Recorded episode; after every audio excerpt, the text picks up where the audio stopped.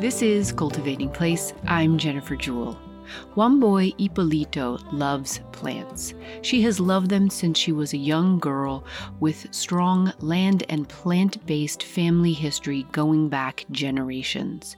As a horticulturalist in the U.S., now based in Staten Island, New York, Wambui is a highly sought after designer and lecturer. And among the topics close to her heart is uncovering and revealing the contributions to American horticulture of plant and land care knowledge by groups and cultures long unrecognized, from indigenous peoples on whose land we all make our lives, to people of the African diaspora, to each subsequent wave of immigration from somewhere else to the U.S. Wambui joins us today to share more of her plant and garden journey and the tender and common ground she finds in what gardens are, which is, as she says, where the magic of being human often happens. Welcome, Wambui. Thank you. I'm very, very happy to be here, Jennifer. I enjoy your podcast. I loved listening to my friend Abra, and here I am. And I first met you through Abra.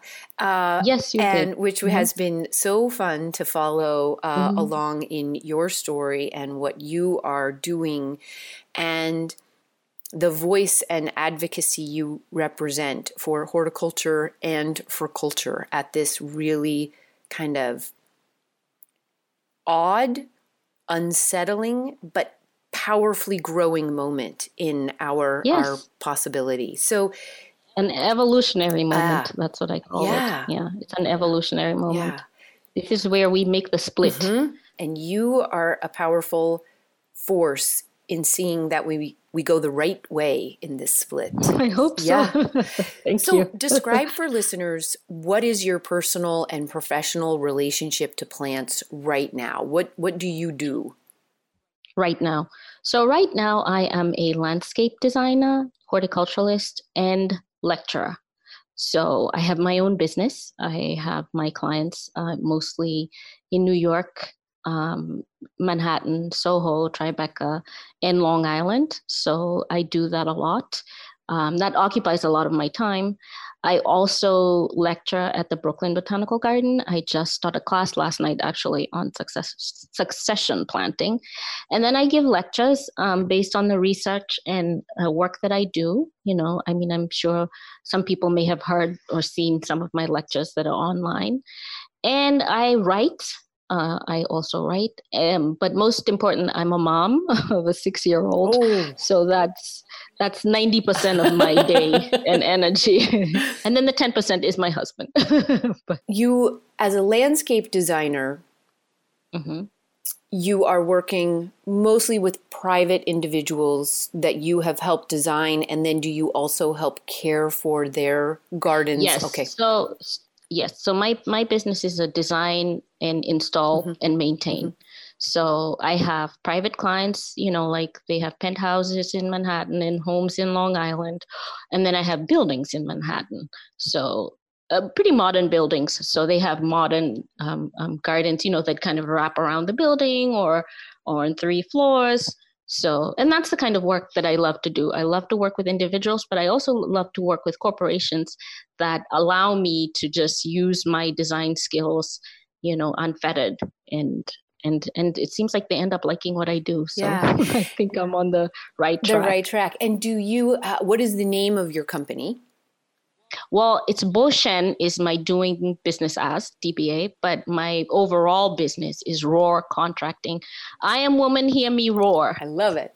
So, you in these landscape designs, do you have a particular focus at this time in the gardens you work on? Are they edible gardens? Are they ornamental gardens? Are they culturally significant? Are they pleasure gardens? Like, do you have a focus, or do you, or do they, do they range from? They they range. Um, I don't do vegetable gardening really. Um, I do ornamental. I do a lot of pleasure gardens. You know, where it's about the scent or about color. You know, where it's something like specific. And then I am actually going to be doing a cultural garden here on Staten Island with um, one of the oldest African American settlements, I guess you would call it, on Staten Island.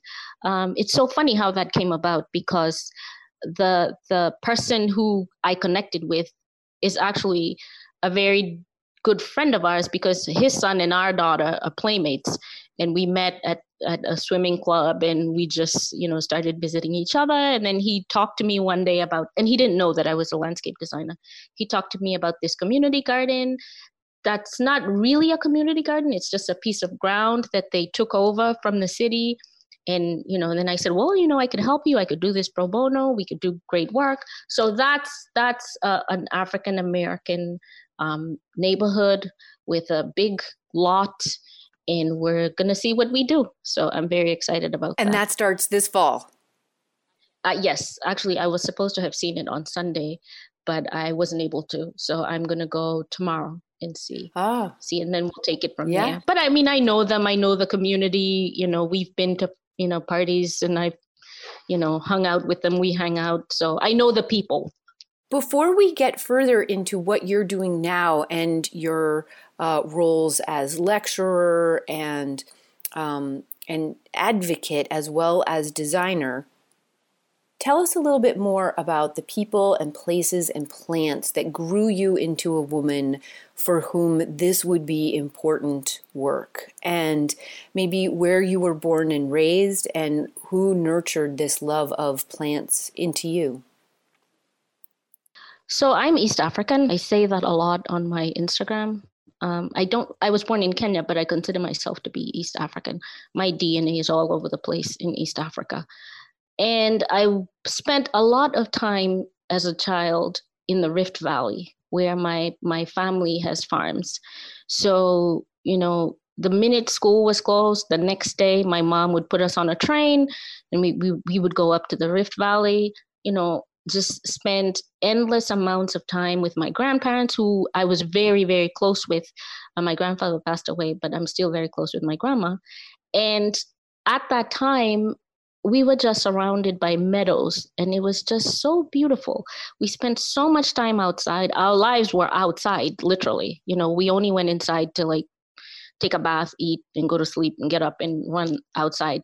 And back then, where they lived, they had bought this farm way way out there was no electricity there was there was really no running water but they had you know like a water tank and you know it came through into the house um, so so that was our life you know and being around the cows and being around the goats and being around the chickens you know.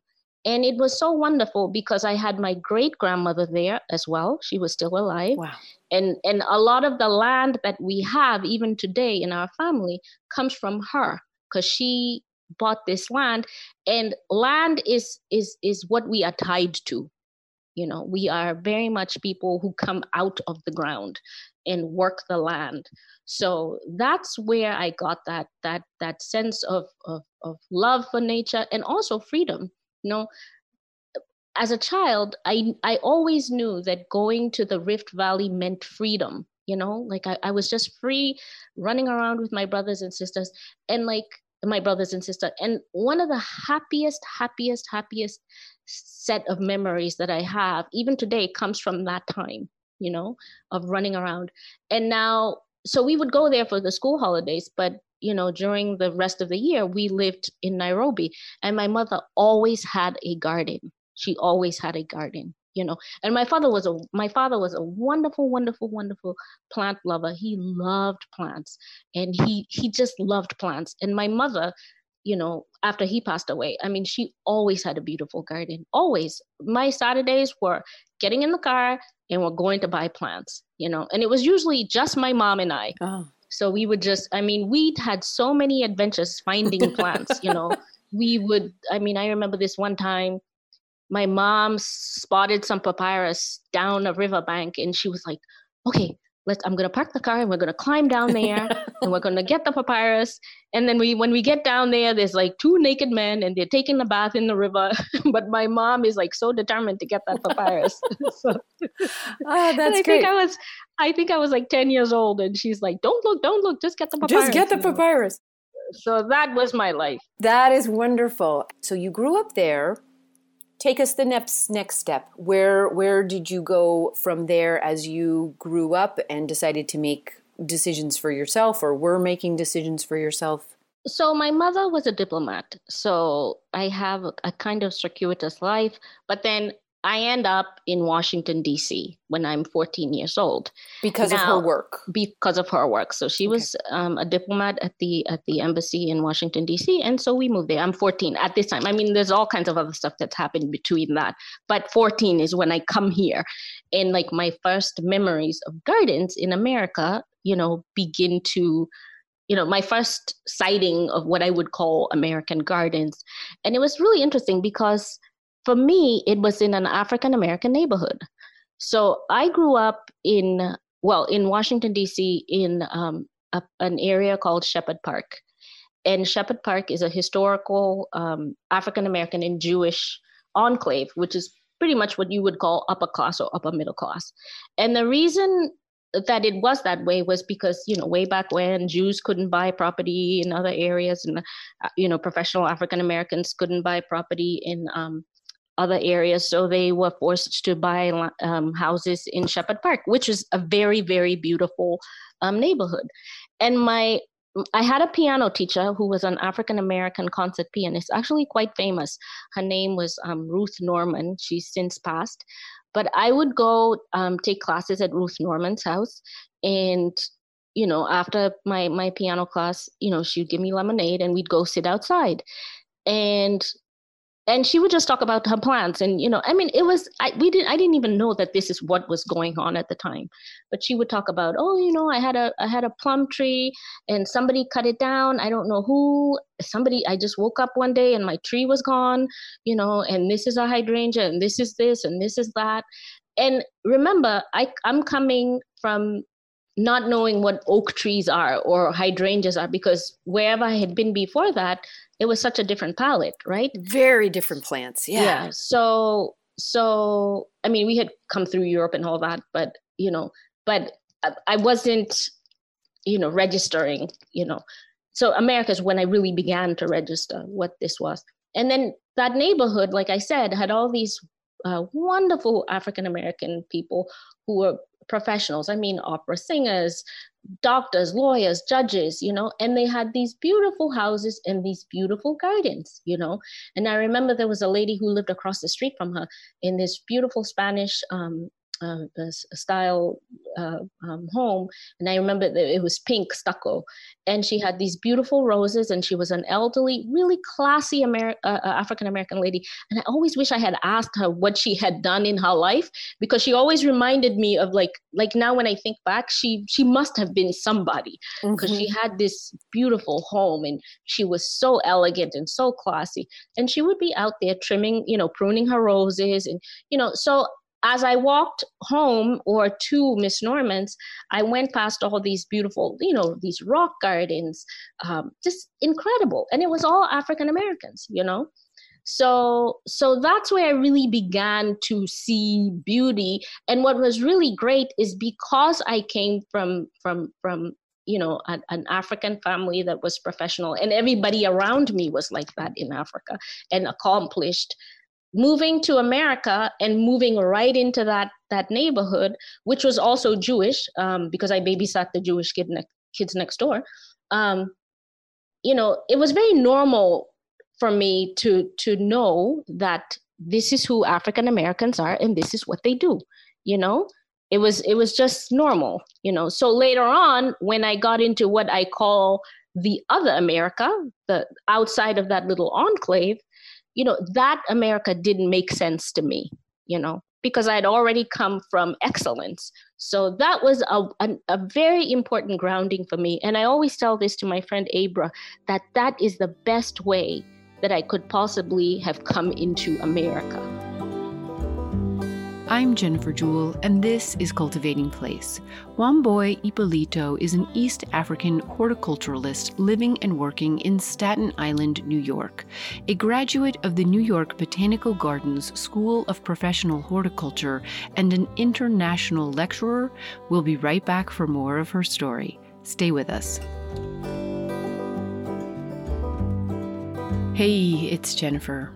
It is always a good idea to have a regular checkup on our own mission statements, don't you think?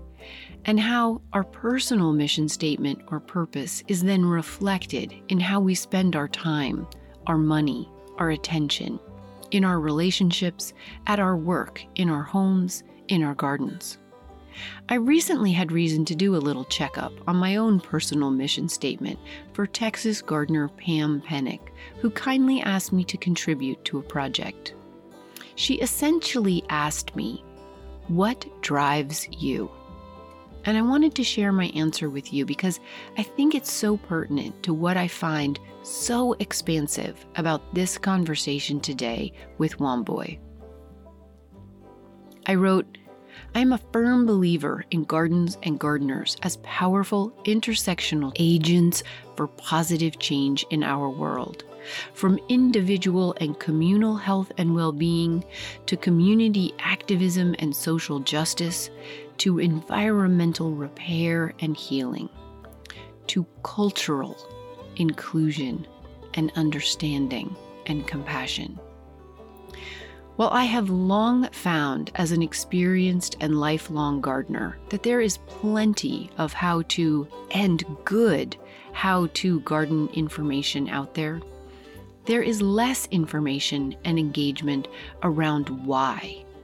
And more importantly, on how to get the why of our gardens to have greater positive impact in our own lives as well as in the larger world we and the world can fall back into the bad habit of seeing gardening and gardens as kind of sweet, pretty hobbies, not necessarily economic, cultural, and environmental change makers and drivers. In every person I interview and every word I write, my North Star is striving to illustrate how powerful every single garden and gardener really can be to the benefit of the people and plants and places in which they live, and to encourage and empower every gardener, including you listening right now, to embrace and celebrate and set your sights on this power ever more intentionally every day every season. So, thank you all for listening and making these paradigm shifting civil gardening conversations part of your life. Thank you for sharing them forward with others, for following along on Instagram and engaging in conversation with me there. Thank you for liking and reviewing the podcast on iTunes or NPR One or Google. Together we grow together we really do grow better.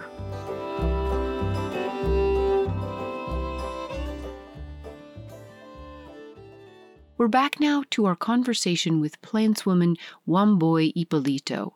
Wambui came to the U.S. at the age of 14 for her diplomat mother's work. As we come back, she is sharing with us her realization over time that there were many, often dissonant layers to being Black in America? When we moved to America, we moved here as East Africans with a Kenyan identity. I mean, I had a diplomatic passport. You know, I was very Kenyan. You know, I knew that I am a Kenyan here, you know. And, and I went through school, you know, knowing that. And when my mother left, I left as well. And I went to, to, to finish out my school in um, Latin America. So when I did come back to the US, professionally, I worked in international organizations. So everybody around me was like me, you know, they were from someplace else. You know, the guy next to me was Colombian, the lady across from me was from Venezuela, the other guy was from France, there was a Japanese in the room. So that was that was that was still not America. You know what I mean? We were all here as consultants, you know, we were all doing our thing, but we knew we were from someplace else.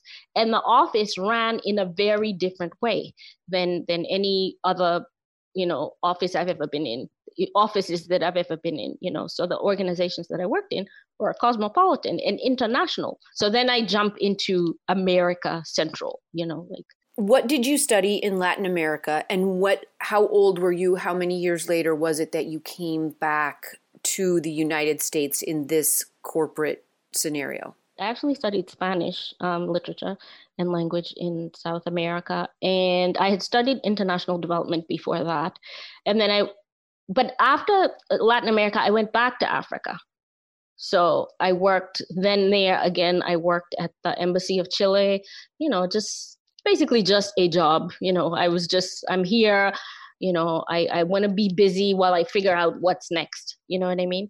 And then that's when i took that decision to come back to the us and then like came directly into that international scene right? And and what were you working at there? Like what was the field of oh work? democracy. So i was a, a, a, a um, democracy consultant. So it was a lot of I mean, I worked for this uh, the general secretariat at one of one of these organizations, so it was like you know, heads of state coming through all the time, you know, from all over the world. So it was just very high level meetings and, you know, you know, oh, so and so's around and everybody's scurrying around because so and so, you know, is in the room yeah. or or is here on a conference. So, so it was that kind of thing. I mean, it was just bureaucratic, but you know, it was democracy centered.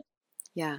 So I can see here in this part of the story that you are um, not only in your upbringing and in your mother's work, but in these experiences you're having to this point, you are really laying the foundation for your incredibly um, insightful ability to see uh, multiplicity and uh, polycultural possibility that that you bring out in so much of what we're going to get to i think. Well thank you for saying that but what what it teaches you when you are around people who are different from you is how similar you are you know? Because all those people that that i worked with who many of whom are still my very dear friends we all had the same ambitions you know? We just wanted to get to a place where we could have a family and take care of our family and work in an unpressured un un you know in in a happy you know place where we weren't under pressure or you know that we just wanted the same you know and i yeah. remember this is so funny uh, years later when when you know many of us had gone on to do other things one of my friends um, calling me from colombia because he was having trouble at his job in colombia and i said hey listen you know you just need to do this this this and this and and you know you remember just do it you know? So we would always be giving each other advice many years later because we always saw ourselves as friends you know as the same and we all wanted the same thing. So that is that was the best way to really know that i am a not that i didn't know it before but you know like we're all the same you know? We're all the same yeah. yeah Okay, how do you make the transition to determining you want to work with plants as part of your life, Wambui? Okay, so here's what happens.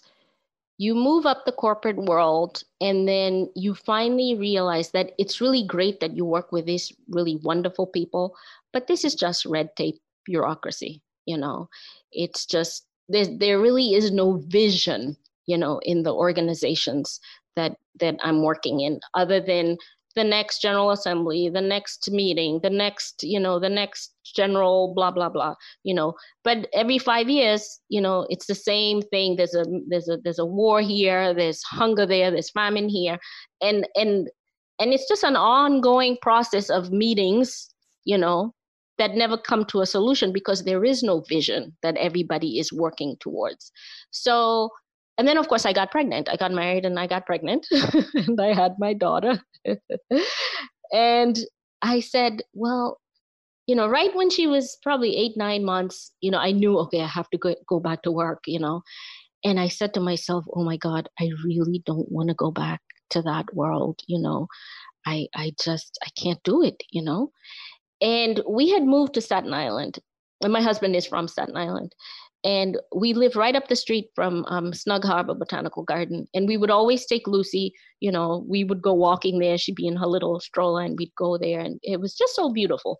So here I am scheming on how I can get a job at Snug Harbor. And I'm trying to figure out, well, nothing I've ever done in my career, you know, applies to this.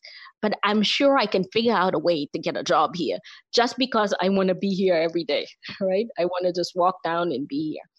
So, you know, um, I, I don't exactly know how it happened. I think I went down for a plant sale and ended up talking to somebody there.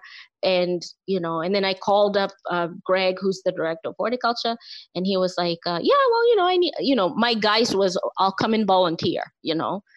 And so, you know, I started volunteering and, you know, he and I would be talking all the time. We were really great friends and then he says to me you know you know you're really good at this you know. He knew my background with plants within my within my family. And he says you might want to go to to school for this. And i was like yeah you know i've been really thinking about it. So he says well why don't you apply to you know school where i went? And i was like well where's that? And he said the new york botanical um, garden school of professional horticulture. So i researched it. Oh it's a great great you know program. I apply well first i talked to my husband because I was like, now how do I break it to my husband? I don't, I don't want to go back. I don't want to go make money. I want to spend money and go to school, you know. And these people at this school say I can't work because the workload is crazy.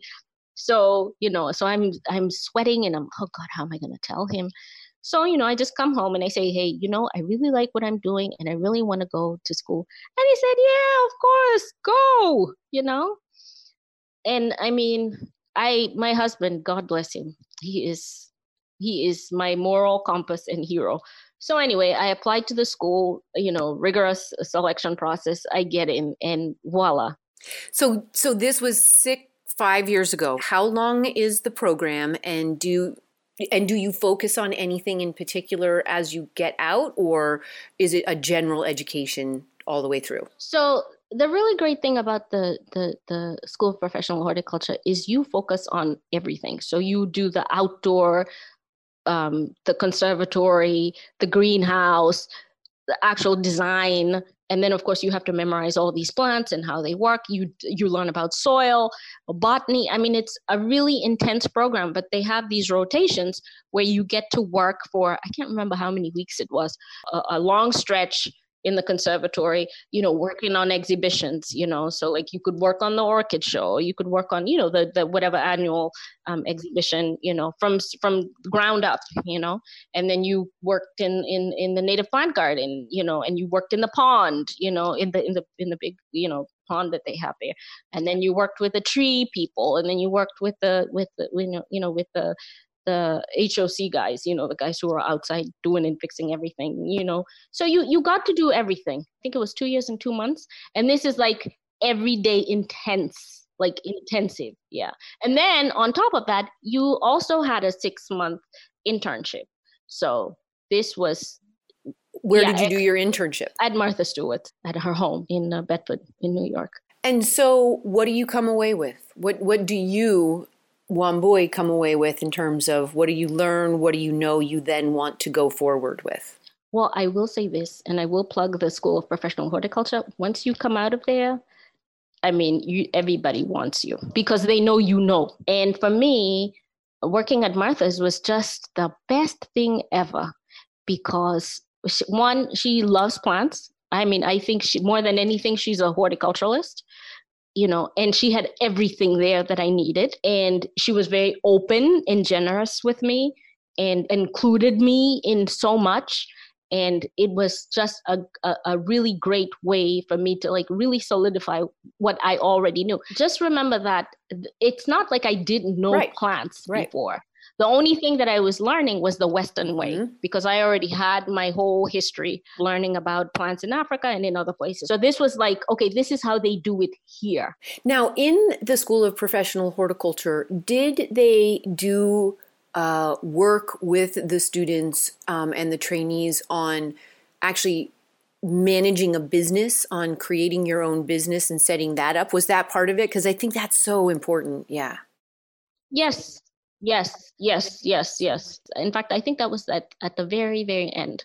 You know, some people already come with that because most of the people who go to the school are already like coming out of a profession. So yes, you know, they've they've they've had businesses, they've had you know they've doctors, they you know opera singers, uh, teachers, you know, photographers. I mean, these are people who. So a lot yeah. of people who are making a career change. It's, it's it's really about a career change and being serious about your career change. You know what I mean? Right. Like, like I and yeah, moving towards something that your heart wants exactly. as much as your yeah. Exactly. So you come out of this. I am imagining that all along the way in here your ideas are percolating and advancing and coalescing about the different versions of America mm-hmm. and the different versions of horticulture mm-hmm. and some of the myths mm-hmm. that are perpetuated in mm-hmm. our world about mm-hmm. what gardens are or aren't, what mm-hmm. gardeners are or aren't, what American horticulture is or isn't. That's one of the threads that you bring to my world anyway that light me up is some of the ways you see these things and then you present them so that other people can see them and say yeah i never thought about it like that. Yeah i always go back to i'm east african and i live i come from a place where there's 42 tribes you know and you have to figure out how to all live in peace you know what I mean? And when you go to a place where the people aren't your people, you know, you go with humility and you make friends and you learn about them. So for me, you know, and, and remember that we grew up with with the cowboys and Indians narrative, right? Like that's what happens in America, you know, and we're supposed to side with the cowboys against the Indians, but we're the Indians as well in, in you know, in Africa. Well, thank goodness I didn't side with the cowboys. I always sided with the Indians, but because they just seemed, you know, cooler and like more like us, you know. So when I came here, when I come out of this international corporate world where everybody is like me because they're from someplace else, when I jump into this American dominant narrative, it just didn't make sense to me, you know, because one, my grounding in America is in Shepherd Park with all these wonderful African Americans and African Jewish and, and, and wonderful Jewish people. So I already know that they're really, really great. And now I'm supposed to believe that that doesn't exist. And what about the Native Americans? Because I'm like, like where are they you know what what's going on how come i don't see it i don't see shows about them i i hear nothing about them you know what i'm saying so it just didn't make. What about what about the Latin X people? You know, who are clearly doing so much here. You know, so for me, it wasn't so much advocacy or or being counter. You know, the dominant narrative. It was just that it didn't make sense. You know, and so and and I'm one of those people where it has to make sense if we're going to do something it has to make sense and it has to be open and it has to be truthful and it and it's not combative or or you know it's it's not a fight. It just has to make sense. So because then we're clear right. about what's what and then we can and we can get there where yes. there is. You know what i mean? So so that's what it was. And so you know i started reading. I mean i always read anyway you know and i make friends. You know i'm always making friends. So then i ask questions and and then it snowballs from there right? But it's always been about being clear about what's true and it's got to make sense I'm Jennifer Jewell, and this is Cultivating Place. Wambui Ippolito's plant journey has been forged in some unconventional and yet highly relevant ways, including being a young girl visiting her great grandmother's farm in the magnificent Rift Valley of East Africa, being a student of languages, cultures, and of democracy. We'll be right back for more with Wambui. Stay with us.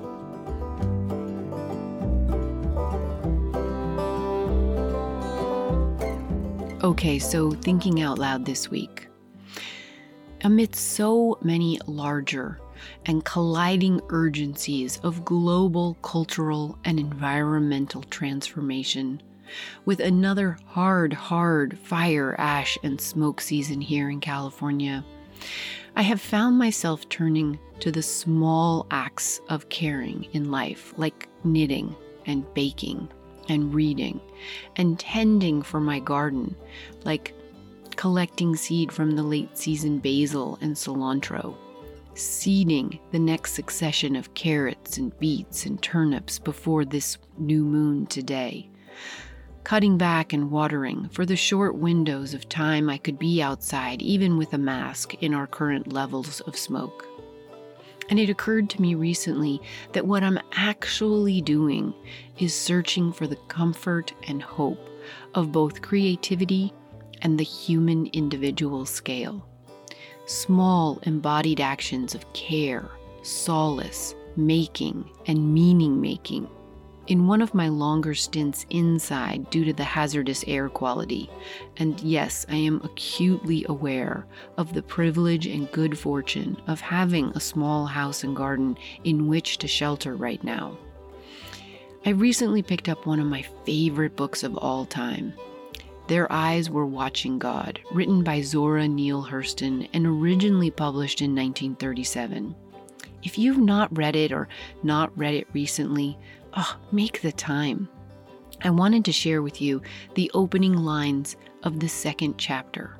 For some reason, this passage, short and simple, really called out to me right now. And given its dark, firm underlining in ink, it must have resonated with a younger me as well. It holds such a mythical tree of life kind of truth about life and cycles.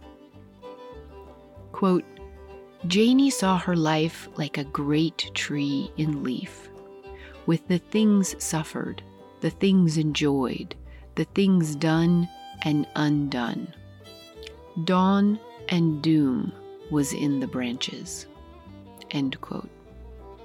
Dawn and doom, each leaf one bit of the larger story of any experience and any life cycle just a few days before the autumnal equinox here in the northern hemisphere and the vernal equinox there in the south, it seemed a good perspective grounding for us all, perhaps.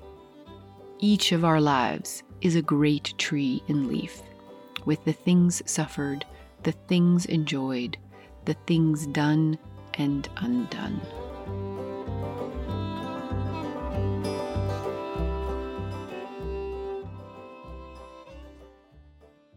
If you're just joining us, this is Cultivating Place, and today we're hearing the journey story of plantswoman Wambui Ippolito, garden designer, writer, and lecturer.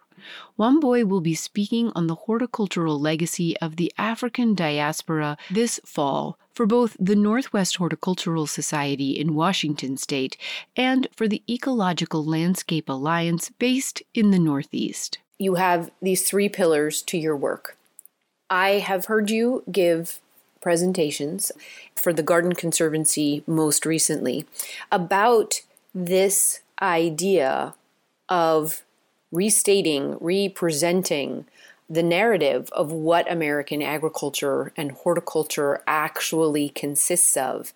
And it's almost like deconstructing a, a, recipe of something, you know, to find all the ingredients that are actually there that add flavor and tone and color and and the ultimate product of of a best of a good recipe, you know. I mean, it could be a bad recipe too, as we know. Talk to me a little bit about that so listeners can understand this because it's uh, the presentation is powerful, and I will add a link to it as well.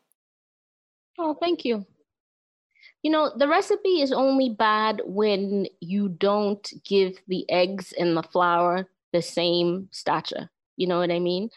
And when you give too much um, you know you pay too much um, what is the word? When you give too many accolades to the sugar. You know what i mean? Those eggs that butter that sugar that milk you know and that flour they all mean exactly the same and they all matter the same way. You take those eggs out, that cake will flop, right? And that's the same thing with America, you know?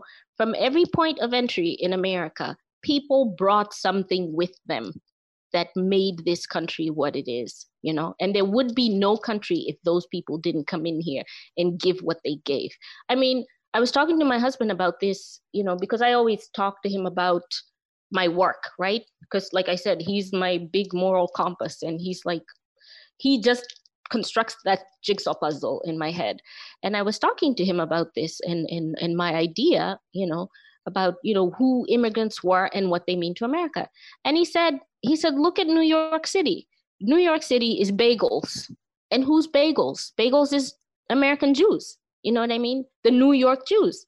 You know, even like like a, a certain New York sense of humor or wryness or you know the Seinfeld thing. You know what I mean? That's that's Jewish America.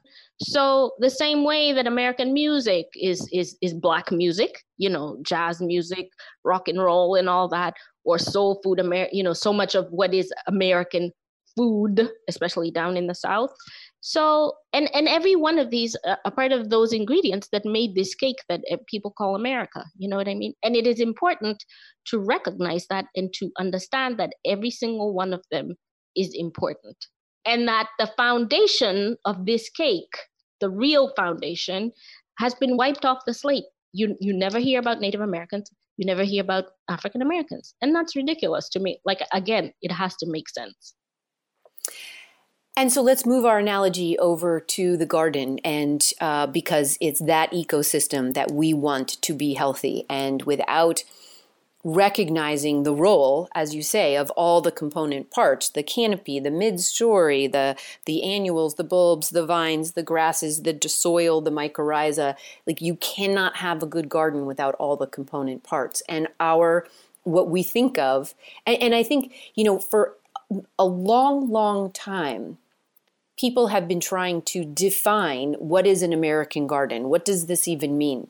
And I think that in asking the question, they missed a lot of the aspects to the answer that you are helping to bring forward right now. And that is remembering that one, the foundation of any American horticulture sits on the land and the plants that were here before us and that were those of the indigenous peoples of this land from the get go take the story from from there and and maybe talk about how you started to research this like your research into the different waves of immigration and what was added to this American garden with each round I found just really fascinating and fun.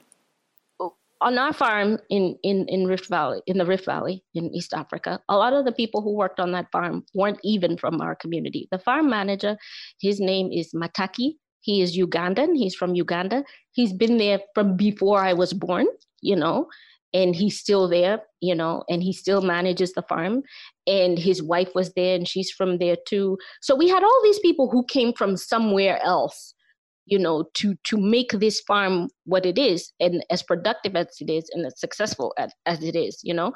And that is who worked the land you know? So in in a way to to answer your question about what is an american garden it's the people who work the land. That's what an american garden is. It's the people who work there you know what i mean? So who who worked the land you know who gave the land or didn't give who didn't because this is unceded ground you know let's just be clear america is unceded ground. You know whose land was taken from them who was brought here to work that land, to clear that land, to build the roads, to to to to put the fences up, to you know, to do all that for this thing that we now call American gardens to exist, you know, and then who worked in those in those gardens at their inception? These Italians, these Greeks who came off boats, you know, already knowing how to create these beautiful um, um, gardens that they'd been working on in, in, in, in Tuscany and, you know, beautiful in Crete and, you know, in all these places. They just came here with the knowledge they already had. So that American garden is the people who work it. So I was interested in finding out who those people were, you know, because I like to learn. And so I was like, you know, and my, my husband's um, grandpa, I mean, he got off the boat, you know, from Sicily and he just was not interested in being an american. He didn't he wasn't interested in speaking english you know and he was just an italian guy who just you know built houses and then just took over every empty lot in the neighborhood and just planted stuff you know? I mean literally he took over so many empty lots you know back then and he just he had all these gardens and chickens and pigeons and you know and food all over the place on Staten Island you know so these are the people who who who who who are the American garden you know and for me what was really sad was knowing that all that just disappeared in like two three generations you know So you have this monochrome America. But what about all those Hungarians? What about all those Ruthenians? You know, what about all those Kazakhs, you know, who had to take those clothes off, you know, to assimilate, who had to change their names, you know, my mother-in-law, you know, um, Susan Jawicki, that's supposed to be her name, but they get off and some guy, they get off the boat um, in New York and somebody decides that, you know, her grandma's name is not American, so he just changes it to Joe Wise. You know what I mean? You, you yes. know what I mean? So all that was was lost, yeah. and that is a very sad thing to lose who you yeah. are in order to assimilate into yeah. something. You know, you know, and and and what's interesting so. though is that power of those plants that and the plant knowledge that came with all of these people. Yes. Because you can change a name and you can you know change a location you can bring seeds from somewhere to somewhere else but it's still the story the narrative is there in those plants and it's just up exactly. to us and you are are do i mean and i think back to you know my uh, interviews with Jamaica Kincaid and her work in my garden book. And she really starts to kind of peel this onion right there of you know, the dahlia wasn't always the dahlia. It was this, and it came from here. And this idea of broadening our um, conception and our narrative is just so exciting to me. Yeah, and you know, I had this conversation with Patrick from the Garden Conservancy. Hi, Patrick, if you hear this, we had we had all these fascinating conversations. So much of what is ornamental here is edible to us, you know my mother cannot get around the fact that colocasia is an ornamental here because that is our food staple. You know what I mean? Like she can't get around that, you know. And if and I think I said somewhere once that if I ever planted colocasia in my mother's garden as an ornamental, and I came back, it would be on the table, you know. So uh, a cleome you know the cleome that's supposed to be this beautiful ornamental and it is that is one of our staples as well the leaves. They're like the most nutritious leaves in the world and we eat that all the time you know what i mean? You know so all these these these plants you know that that i would see you know working for martha or other people that i you know that i work for i would be like oh my god you have all this food here and you don't know you know? Right. and it's great nutritious food. So this goes back to these immigrants who bring stuff here you know like i said in my talk we, we they sneaked stuff in you know? They mm-hmm. sneaked mm-hmm. roses in rose cuttings that they they sewed into their clothes or seeds that they put in their pockets you know? Because one like i said immigrants want to know when they get off the boat that there's going to be food and if there is no food they can grow it. Also i'm leaving my grandmother behind. I will never see her again. Oh now i want to cry. You know i want to cry but i want to bring a piece of her rose with me mm-hmm, mm-hmm. so I can remember yeah. her. Yeah. That's how this stuff got here. Because our people are in our gardens. Uh huh. Yes, you know, and so many of those roses end up, you know, as cuttings, and you get them now at the big nurseries. But there was a story of a little girl. I'm so sorry, I don't want to cry. Who left, you know, Germany with a cutting because she knew she wasn't gonna see her grandma again and and that's that's that's what touches me and I think that's what touches everyone who is a gardener, yes. boy. Yes. And, and, that is one of the great, like, common grounds in the heart of the garden is that it is food, but it is family and it is history and it is spirit. And um, yes. you can, you know, you can a lot can happen to a person or a people and it is mm-hmm. still there in the plants and you know mm-hmm. i mm-hmm. i walk out back in a you know strange little suburban garden in california and i have my mother and my grandmother and my grandfather and um, and there is uh, a lot of connectivity right there. Yeah and you know and i don't want to cry again but i remember like with greg who is is my dear dear dear dear friend um, greg lord the director of horticulture at um, snug harbor. I remember way back when when i was um, um, volunteering there. He had me working in the white garden. So that was my garden, was the white garden. And one time, you know, I'm just working away in there and he came by and we were chit-chatting and he, and I said, oh, these are really pretty. What are these? And he said, oh, oh, oh, be really careful with those because when my parents passed away and we sold the house, I didn't want these to go. So I brought them here, you know, and they were his dad's plants and his dad set him up in horticulture. They would take all these trips. You know, they went to to, to, to, to England, you know, to see Sissinghurst, you know, which then gave him this idea of having this white garden.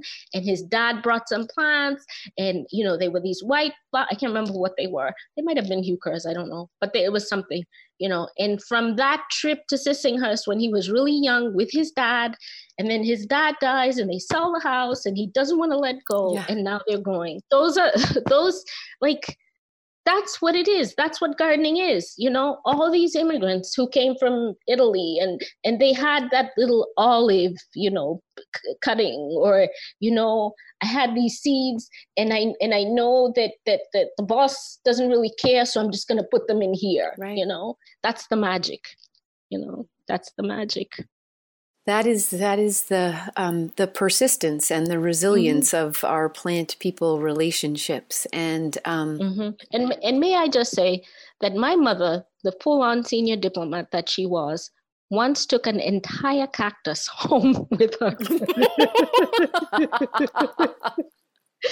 I my, will never tell yes, on her. My mother took an entire cactus that she saw at Home Depot and she had to have it and I tell you that cactus is in her house That's today. Okay. And this was probably more than 20 years ago.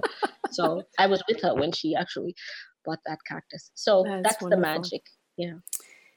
So, you know, when you think about this time that we're in, both as a plants woman and a mother and a and a teacher to, to other people, you know, and you think about these really extenuating circumstances of where our climate is and COVID 19 and where our culture is doing this evolutionary shift much needed. Does that intensify your mission and passion right now? Has it has it shifted it in any way, Wambui? Well, I think I've always been on this journey that is now like I'm beginning to really see the picture now is that we all come from nature, you know, and in this nature, she's our mom, everybody, you know. The air you breathe, Jennifer, in, in, in California is I mean, it's the same air I breathe. And the air didn't choose you and say that you are gonna be the one who breathes, you know, breathes in, and and one boy is not gonna breathe in, you know, and and and Chang in Shanghai is not gonna breathe in. You know that same air the air nature gives to us in equal measure. The air the water the fire the earth that we stand on and that we you know uh, my message if i do have a message is that you have to go back to nature in the right way knowing that she is all our mother. We all come out of this planet. This is my home this planet is my home I, I'm not going anywhere else, and neither are you, Jennifer. This is your home. I was lying um, flat on my back in my tiny little suburban backyard uh, at 11:30 p.m. the other night with my 20-year-old mm-hmm. daughter, looking for the Perseid meteor showers. And oh, oh my God, we went out at some crazy I think it was 11 o'clock at night. My husband dragged my daughter and yeah. I out, and we went down the street. And I was like, God, please, these people think we're all crazy running, walking. My daughter had like a long T-shirt on and no shoes, oh. and we're down the street looking for this meteor. Yeah, shower. and but, and yeah. we we saw a whole handful, and I don't. There was something right there about being, you know, lying right on our Mother Earth and with my daughter. Mm-hmm and you realize mm-hmm. just how cool this planet is that it holds mm-hmm. us all up and it really reminded it, and it was just a it was a very out of body experience to have with my yes. daughter because she got it in that moment yes. she also was like we are so little and we are so supported and she's in charge yeah Yeah, and she's here. She's in charge. And that if if we t- if she, if we got rid of everything, all this furniture and computers and everything, she would still give us what we mm. need. That's right. To live, you know, she would give us the air we need and the water we need and the the wood to make the fire we need to stay warm and she and she's always here so we can put some seed in the ground you know what i, I mean do like she will always give us everything we need. Jennifer why did you make me cry throughout this whole podcast? I didn't want to cry because i love a good garden story. Oh well thank you. thank you very much for being a guest on the program today. It's just been um, very meaningful to connect with you today. Thank you so much. Wambui Ippolito is an East African born horticulturalist, landscape designer, and a graduate of the prestigious New York Botanical Gardens School of Professional Horticulture, studying under national and international design masters. Wambui works with international organizations, museums, botanical gardens, private and public parks to develop horticultural programming, and she teaches at the Brooklyn Botanical Garden and Grounds for sculpture as well as lecturing nationwide. Some of her deepest interests include immigrant gardeners and tropical modern design. Before horticulture, Wambui was a development and democracy consultant at international government organizations, including the Organization of American States in Washington, D.C. Join us again next week when we head to the Danish island of Ærø, where we visit gardener, photographer, and nature based well being advocate Camilla Jorvad.